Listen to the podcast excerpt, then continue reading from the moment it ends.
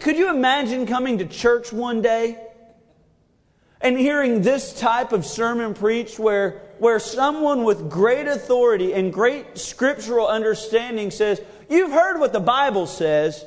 Well, I want to go a step further and say, not only do you do what the Bible says, but you do it even to the point where your mind can't think or, or your heart ever go to that place. And if it does, here's what you need to do. Get rid of the member of your body which commits the offense. That would be, can we say, radical. We could even almost say that would be extremist to some degree. Verse 38. He also says, and this whole chapter is full of these, these are just a few examples. Ye have heard that it hath been said, an eye for an eye and a tooth for a tooth. And we, most of us know what that means. That's a direct punishment for infringements upon your neighbor, right? If, if you steal, uh, you have to replace what has been stolen. An equal part, an even really greater part.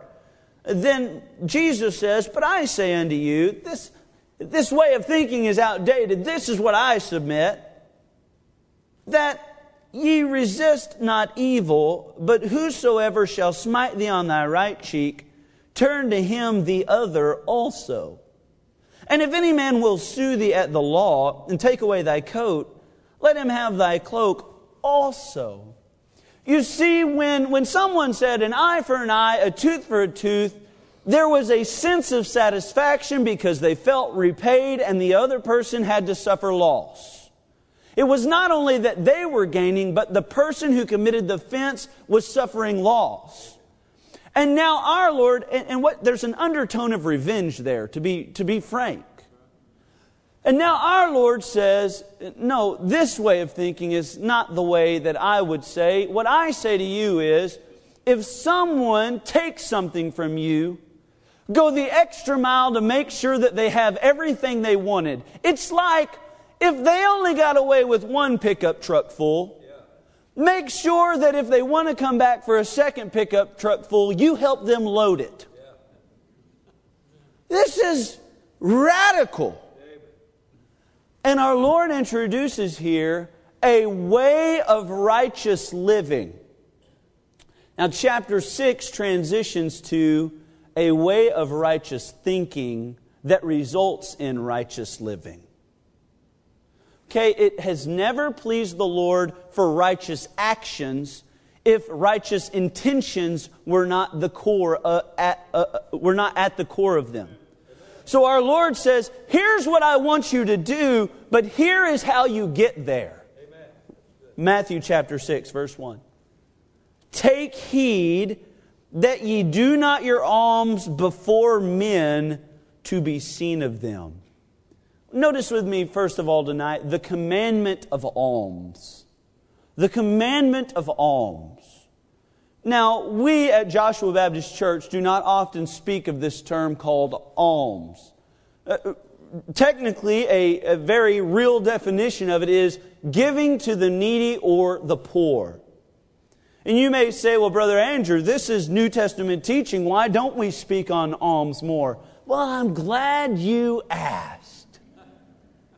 You see, Proverbs 14, verse 31, and, and I'm never going to be a preacher that just excludes portions of the Old Testament because we're in the New Testament. You see, when Proverbs says, He that oppresseth the poor reproacheth his maker, but he that honoreth him hath mercy on the poor. I think that's a principle that a Christian ought to live by. And one of the ways that our Lord was teaching this was through the giving of alms. But I want you to take your Bible to 2 Corinthians chapter number 8. 2 Corinthians chapter number 8. Now, we've already, in our stewardship month, heard one message from this. It is likely that you will that you will hear another one next week out of this passage of Scripture.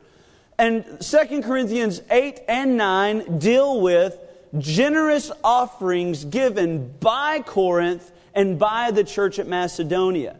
And, and, and uh, Paul is saying here in both chapters, he's encouraging that the churches would give.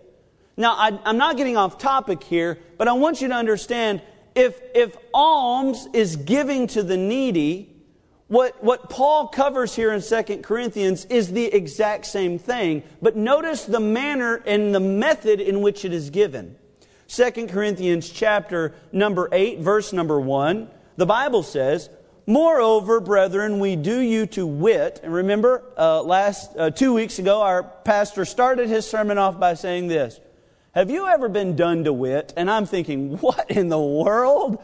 What is that? And he got us, right? He says, I want you to know, is what Paul's saying here. Moreover, brethren, we do you to wit of the grace of God bestowed on the churches of Macedonia, how that in a great trial of affliction, the abundance of their joy and their deep poverty, now we're talking about finances here, abounded unto the riches of their liberality. So, what Paul says is they were poor and yet they gave a mighty offering. Now, notice verse number three.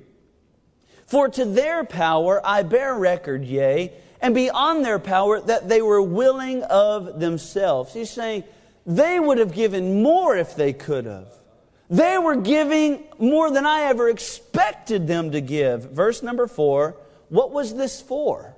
Well, praying us with much entreaty that we would receive the gift and take upon us, notice, the fellowship of the ministering to the saints. You see, this was a, an, an offering to support Paul in missions endeavors. And he was surprised at the amount in which he was able to. And he says, one of the things that I'm going to do with this offering is minister to the saints. Now, verse number one, it tells us that this, this offering was given by who? The churches of Macedonia.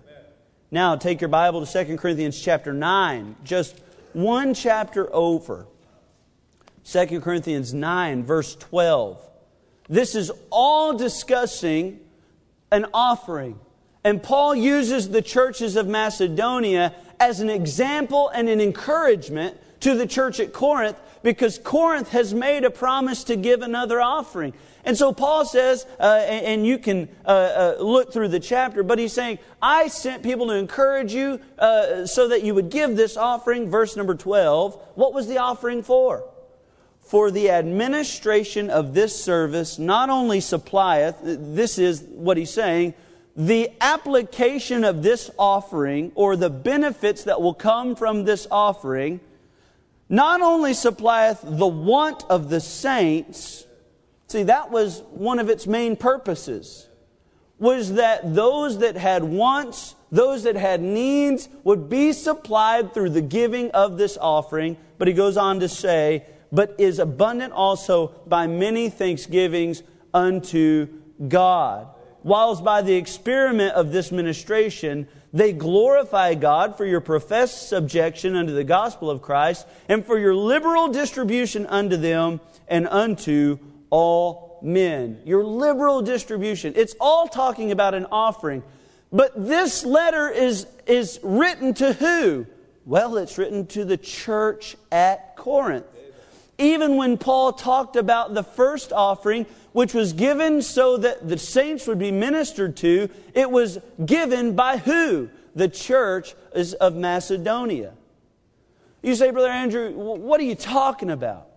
Look, I'm saying that every offering given to help the ministering to the saints and for the saints to supply wants and needs of the poor is always given through the local New Testament church. We may not ever use the term alms because to some, alms, uh, uh, we have this picture of someone maybe sick or ill and we go by and cast money into their hat. That's not a good picture at all. The picture is the church would be the one who would minister to the needs of the poor. Oh, 1 Timothy chapter 6. Notice all these are New Testament. 1 Timothy chapter 6 says this Charge them that are rich in this world that they be not high minded, nor trust in uncertain riches, but in the living God who giveth us richly all things to enjoy. Notice this that they do good and that they be rich in good works, ready to distribute. Oh, these are New Testament references so that people would be willing to distribute to those in need, to the poor in some cases, but through the church. We may not ever call it alms, but when you give to this church, one of the missions of this church is that we would help those in need. But I want to be very clear that there are certain qualifications for which the church can give out money. Uh, let me say that again. If we gave money to every person that asked, our budget would be overdrawn every year. So, how do we make those decisions? How, how are we to know who is worthy of receiving help? Well, I want to help you understand some of the things that I look for. Number one, they must be saints. Uh, and I don't mean that they must be advanced in Christianity. What I'm saying is they must be saved. What do we have to offer a sinner if not the gospel first? If somebody comes in and says, Brother Andrew, I need diapers for my child, okay, and we get hit with these types of things all the time, on a daily basis, I would say, uh, on a daily basis. People come in all the time asking for help, and some of the stories they have are either crafted very well or, or they watched a lot of Hallmark movies, or it's real life. And it's difficult to discern who is worthy of receiving help. And I, many times I've had this conversation. Sometimes I feel led of the Lord to help someone. But if they are not what I would first, and I'm not standing in judgment of their salvation, but if, if it's someone who I can tell maybe has not had a lot of experience with the Lord and, and things of the Lord, I'll say something like this Man, I can help you out today, but first of all, I want to ask you a question. Do you know if you died today where you'd spend eternity? Maybe I could get you a hotel room for one night, but I can get you a mansion for eternity. And I just don't understand the modern day physical draw of churches and the neglect of spiritual needs. Amen. Oh, they'll give water. They'll give food. They'll have food banks. They'll, they'll do whatever they can. And yet, at no point do they ever mention the Lord Jesus or His saving power. If we are going to help the lost, money will not help them. Jesus Christ will help them. It'll change their life. And so, as we give, we must give to saints. And our priority for the lost must be that we would get them Jesus before we ever help them with any type of material need. See, early in the book of Acts, Acts chapter 2, the Bible says the church was so unified in mission and vision and, and everything. They all sold lands. And the Bible says that nobody suffered need because they were all sharing together and the Bible says, and they were added unto the church daily.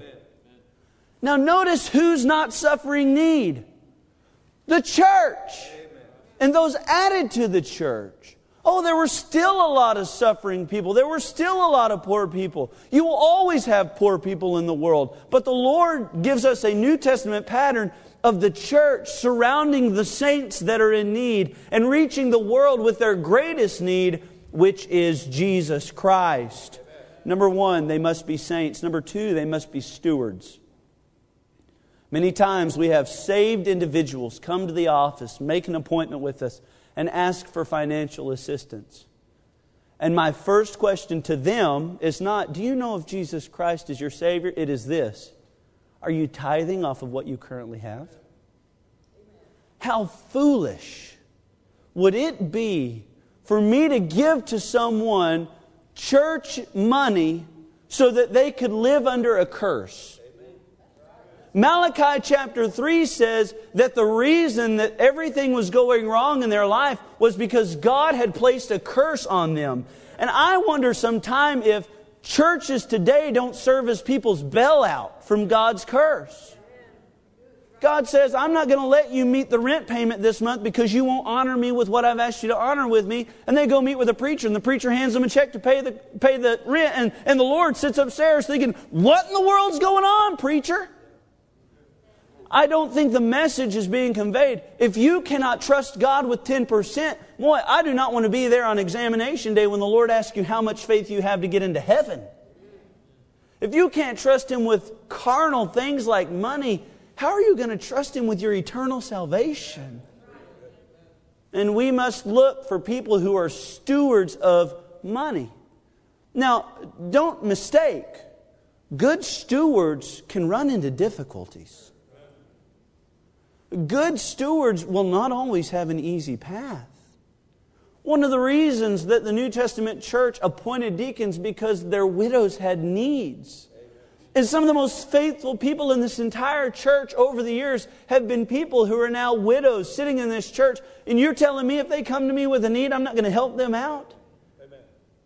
Look, they got to be stewards. And just because you're stewarding doesn't mean you might not, might not come up short sometimes. And so we look for saved, people, we look for stewards, we look for people who, when able, are searching for work. Now, I believe I can prove this to you biblically, but let's just be real for a second. If you come and ask this church for money and you have no plan on how to get money, what are you doing? It's been said that a, a wish without a plan or, or a goal without a plan is just a wish. And I, I promise you, I've sat across from people and they look at me and say, Brother Andrew, we really need help. And I say, Well, what are you doing? Are you trying to find a job? Well, you know, I haven't really been out this week. Well, you sure found enough time to come up to the church and make an appointment and sit across my desk and ask me for help. If, if you used half the amount of time poor mouthing as you did applying for jobs, who knows what God could do for you? And the Bible in the New Testament says in Secondolonians, uh, Second that's a, woo, that's a humdinger of a book, I tell you. Yeah, I loved it this morning. My dad said, not thumb sucker, some thucker. Woo! we got close there. Secondolonians, I did it again. That's what I get for mentioning it to you today at lunch. Second Thessalonians chapter number 3 verse 10 the Bible says for even when we were with you this we commanded you notice that if any would not work neither should he eat. That's not Old Testament law y'all. That's Secondolonians. Amen. Amen. And I'm not trying to be cruel. I'm trying to say there are a lot of really good people that have given of their, of their treasure. They have trusted God that He would do something great with the money that they put into this church. And it is upon us as the preachers and the pastors of this church to at least have some type of basis for people who are in need. If you're in need and it's your fault, man, me bailing you out isn't going to help at all. You're going to be back next week asking for help. Oh, I'll do whatever I can. Many times people come up and say, Brother Andrew, Brother, Brother, uh, bro, uh, Brother Gene, I almost called him Brother Preacher. Brother Gene, uh, we can't find work anywhere. And I promise you this has happened more than, more than a dozen times. Preacher picks up the phone, calls somebody. Later that week, they have a job as a result of that phone call. Look, look we're here to help, but we're not here to enable. You must be saved. You must be steward. You must be searching if able. And some people are not able. And you must be spiritual. Being spiritual is not the same as being saved. I know a lot of saved people that put lost people's uh, actions, or I know a lot of saved people who, when you look at lost people, you wonder why they couldn't live like them. I know lost people that put Christians to shame in the, their morality, their integrity. I, I specifically recall a family many, many, many years ago. Most of you wouldn't even know them who we helped out time and time again, over and over and over again. And honestly, this would have been in perpetuity. I really believe this. We would have continued to help them forever and ever and ever until it became public knowledge that one of the people in the marriage was drinking and, and cheating on their spouse. What, is we, what are we as a church staff and church leadership supposed to do? Are we just supposed to keep funneling money and and, and helping them struggle and sin? No, I, I don't believe we are at all. The Bible tells us that we are not to join hand in hand with, with wicked people. The Bible tells us in Ephesians 5, uh, chapter uh, verse 6 and 7, let no man deceive you with vain words. That's very important. A lot of people say, No, I'm not guilty of that. And evidence calls them on the carpet and says, No, you are. Let no man deceive you with vain words because of these things cometh the wrath of God upon the children of disobedience. Be not ye therefore partakers with them. There comes a time when people who may have previously been helped with, by the church no longer live a life that the church can, can really put their stamp of approval on. And I feel, and you tell me if I'm wrong, I feel that it is in your best interest that if you give to this church, it's not going to people to buy alcohol. It's not going to people that, that are just trying to go spend their money or gamble it away, but it's going to good people. Not perfect people, but people that love God and are trying to serve Him. It's going to someone's car who cannot otherwise get it fixed. It's going to someone in our Spanish church who literally does not have one air conditioner in their home. Those are the types of families that I look for, and those are the needy and those are the poor. And God uses our church to take care of them. We may not use the term alms often, but this church take care of the saints here that are in need. Not only does it take care of them here, but I remember last year when a church lost everything they had in a flood, our church sent one of the larger checks that they received just because we loved them. And if I've ever seen a biblical pattern for ministry, it's when the church at Macedonia sends church to Corinth, or vice versa. It's when independent churches understand that sometimes other churches fall on hard times and we help them through those times. That is helping the needy.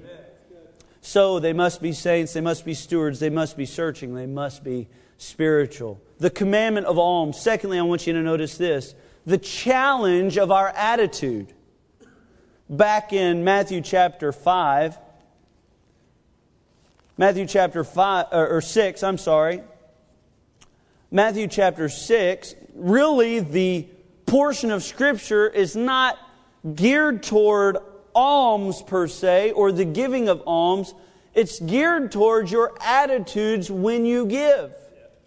And it says in verse number one Take heed that ye do not give your alms before men to be seen of them. Otherwise, ye have no reward of your Father which is in heaven.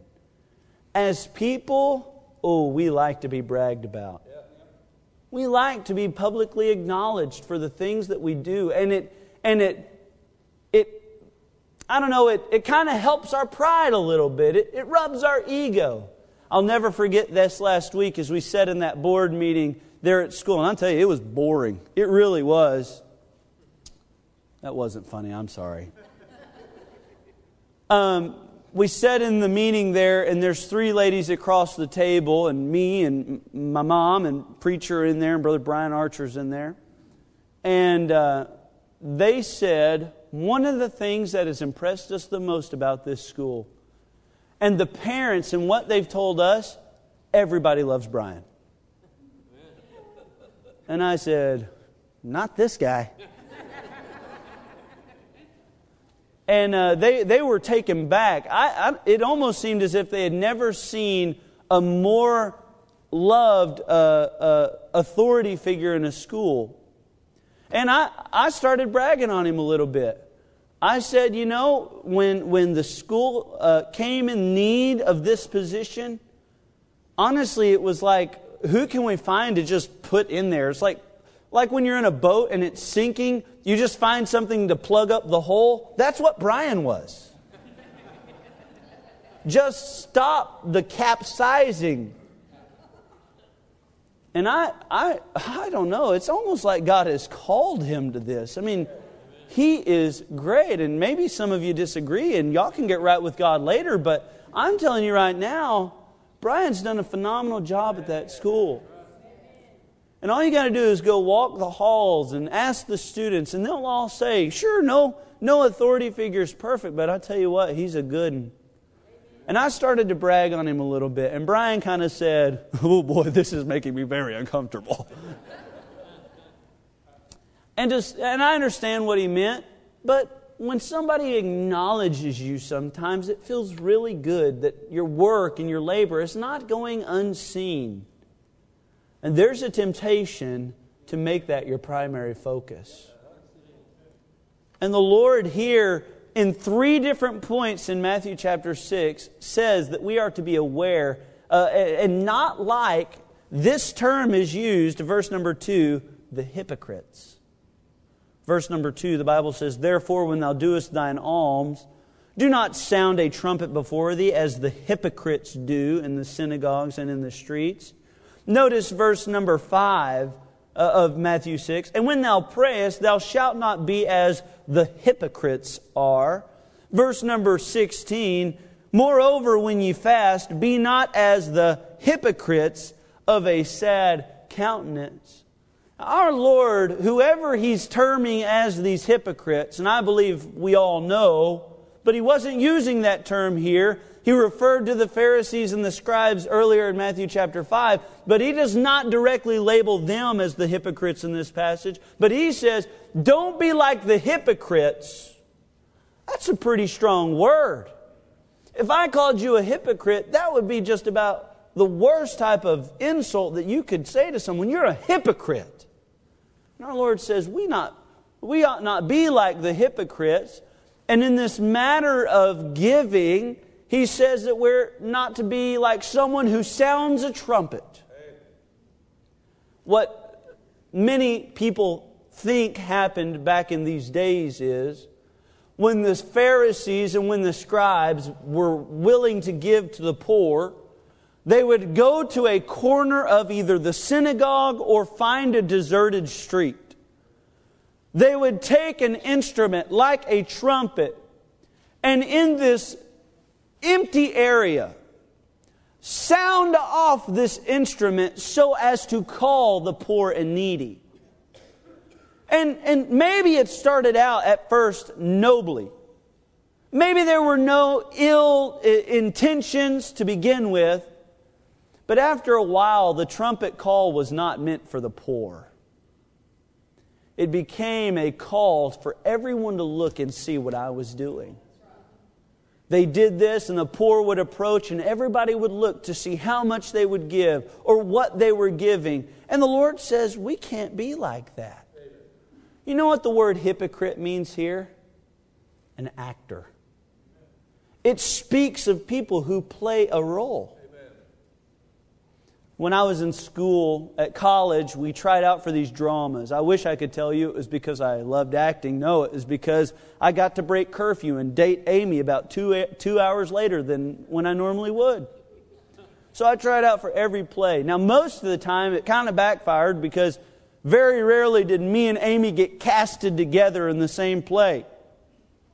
And I never felt like I was a great actor, but I one time kind of approached Dr. Getch, the guy who runs our, uh, our drama productions, and I said, Dr. Getch, when are you going to write a lead role for a red-headed, freckled, pasty kid? Because every time he casted somebody, it was dark hair and good looking. And, and I'm like, Dr. Getch, when are you going to put me in that type of role? I'll never forget, it wasn't too much longer than that. I remember, or too much later, I remember trying out for a play, and we don't really know what all the plays are for. We only, you know, hear about two sentences worth of it. And the first name called on callbacks was Andrew Wolfenbarger. And I had been in these plays, and I knew that the people with the most prominent roles were called first. The guy that said the first line of the play, the focus was the first guy. And I'm thinking, he finally wrote like an orphan Annie, but a male part. This is great. so excited. We show up. I open the script, and my name is right next to Benjamin Franklin.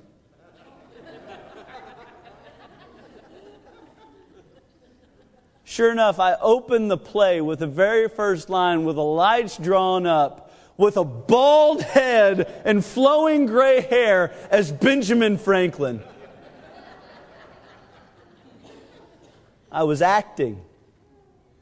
That's what the Bible says these Pharisees were, these hypocrites.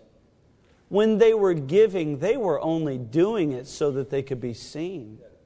There was no genuine concern or compassion for those that they were giving to. It was simply so that they could receive glory and honor. The Lord says, don't be like them. Don't do your, your good deeds to be seen of men. Proverbs 27 gives us some very wise advice. It says, Let another man praise thee, and not thine own mouth a stranger and not thine own lips. But I'll tell you this it's a challenge to fight this attitude. It's a challenge to not let people know when we do good things, even our spouse sometimes.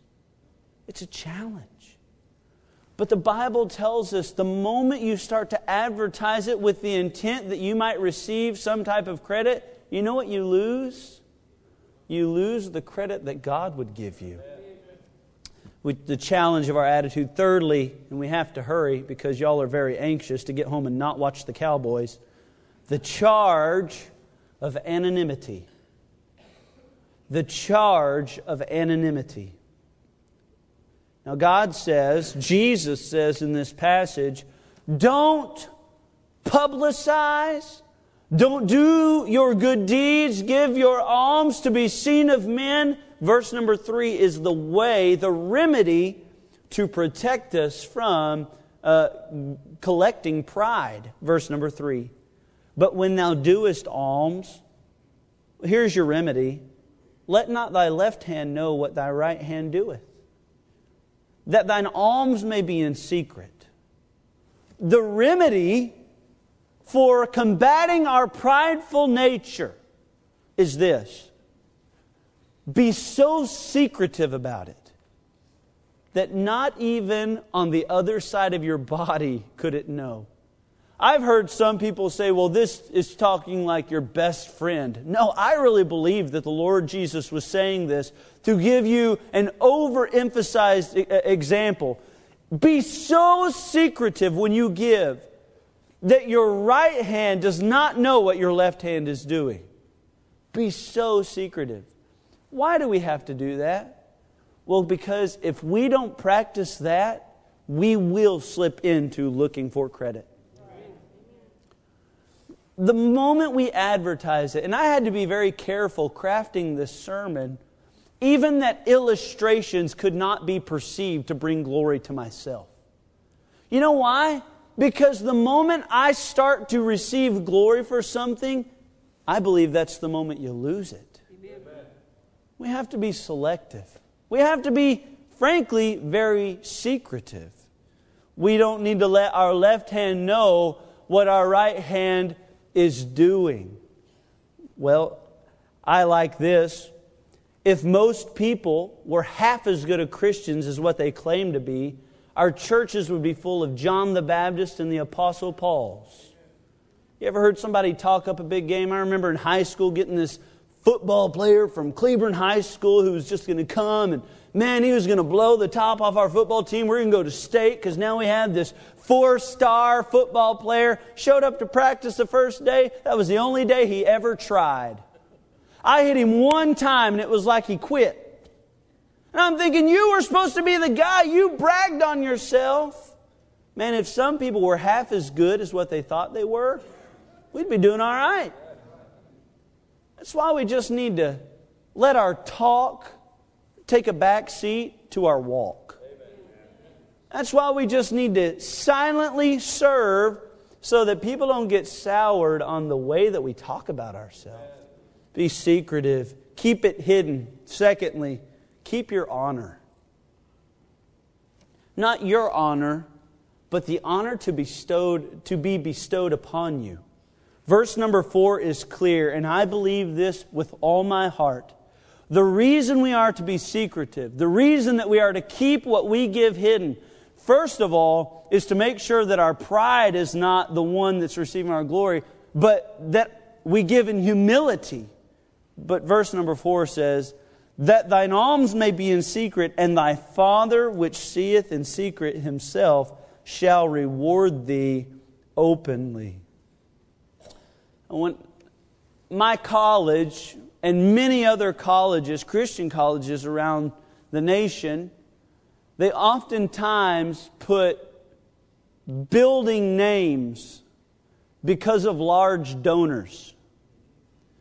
Somebody, for instance, gave, I believe, $6 million to the building of one of our main central buildings there at the school that I attended.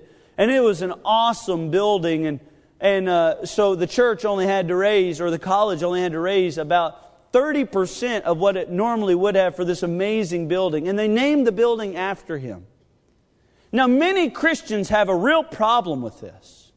They say, what are, you, what are you labeling buildings after people? Don't you know that that's against the Bible? No, the Bible never says that.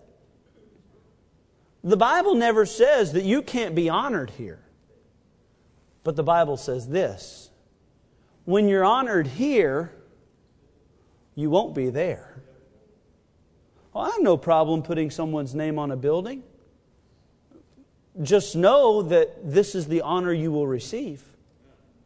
I hope it's good enough for you that your name would be labeled across the building. I, I hope that that is what your end goal was because when you get to heaven, Jesus isn't going to look at you and say, Boy, am I so glad you gave that gift. Not long ago, my, my college sent me a, a uh, request to buy some library books, and boy, I tell you, I got excited. I thought, Boy, all the times I spent in the library, whew, I'm really going to help a student here. they sent me a request to buy some library books. And I love my school. I appreciate what it did for me. I believe it, in large part, had a, a large hand in helping me transition from a, a boy to understanding what it is to be a man. I'm thankful that they taught me the Word of God. I'm thankful for relationships that I have, like John. If I hadn't gone to my college, uh, Amy, number one, would be on that list.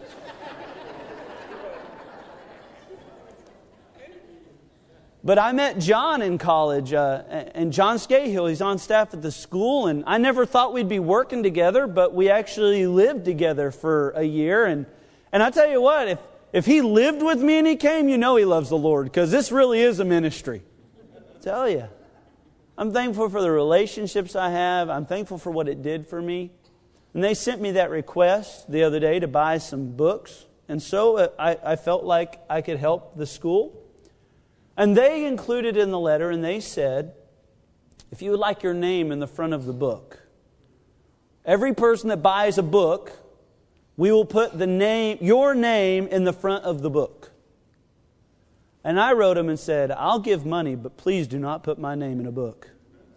First of all, somebody might think I like checked it out of the library and actually read it. And everybody knows that's not true. But I said, if I'm going to give to something, I want to make sure that I'm sending that money that way. I'm sending that honor that way. And I'm not a receiving glory here. I did not do that so that one kid one day could open that book and say, Boy, I'm so thankful for Andrew Wolfenbarger. Because the moment that happens, I would lose any type of glory in heaven. So uh, I think we have to be careful in the way in which we give our offerings, that it would be done in great humility, understanding that He is the possessor and giver of all things, and we only give it back to Him in trust and recognition of who He is and what He's done for us. And I like the thought that one day our God is going to make everything public that happens in private. How many times I've heard preachers use that as a threat? One day God's going to make everything known that you've done in private. For some, that's a blessing. For some of you who have served in dark corners of this church and just plugged away and worked hard and been faithful all these years, when God makes known all the things that you've done without preacher knowing or without anybody knowing, you're going to receive great honor.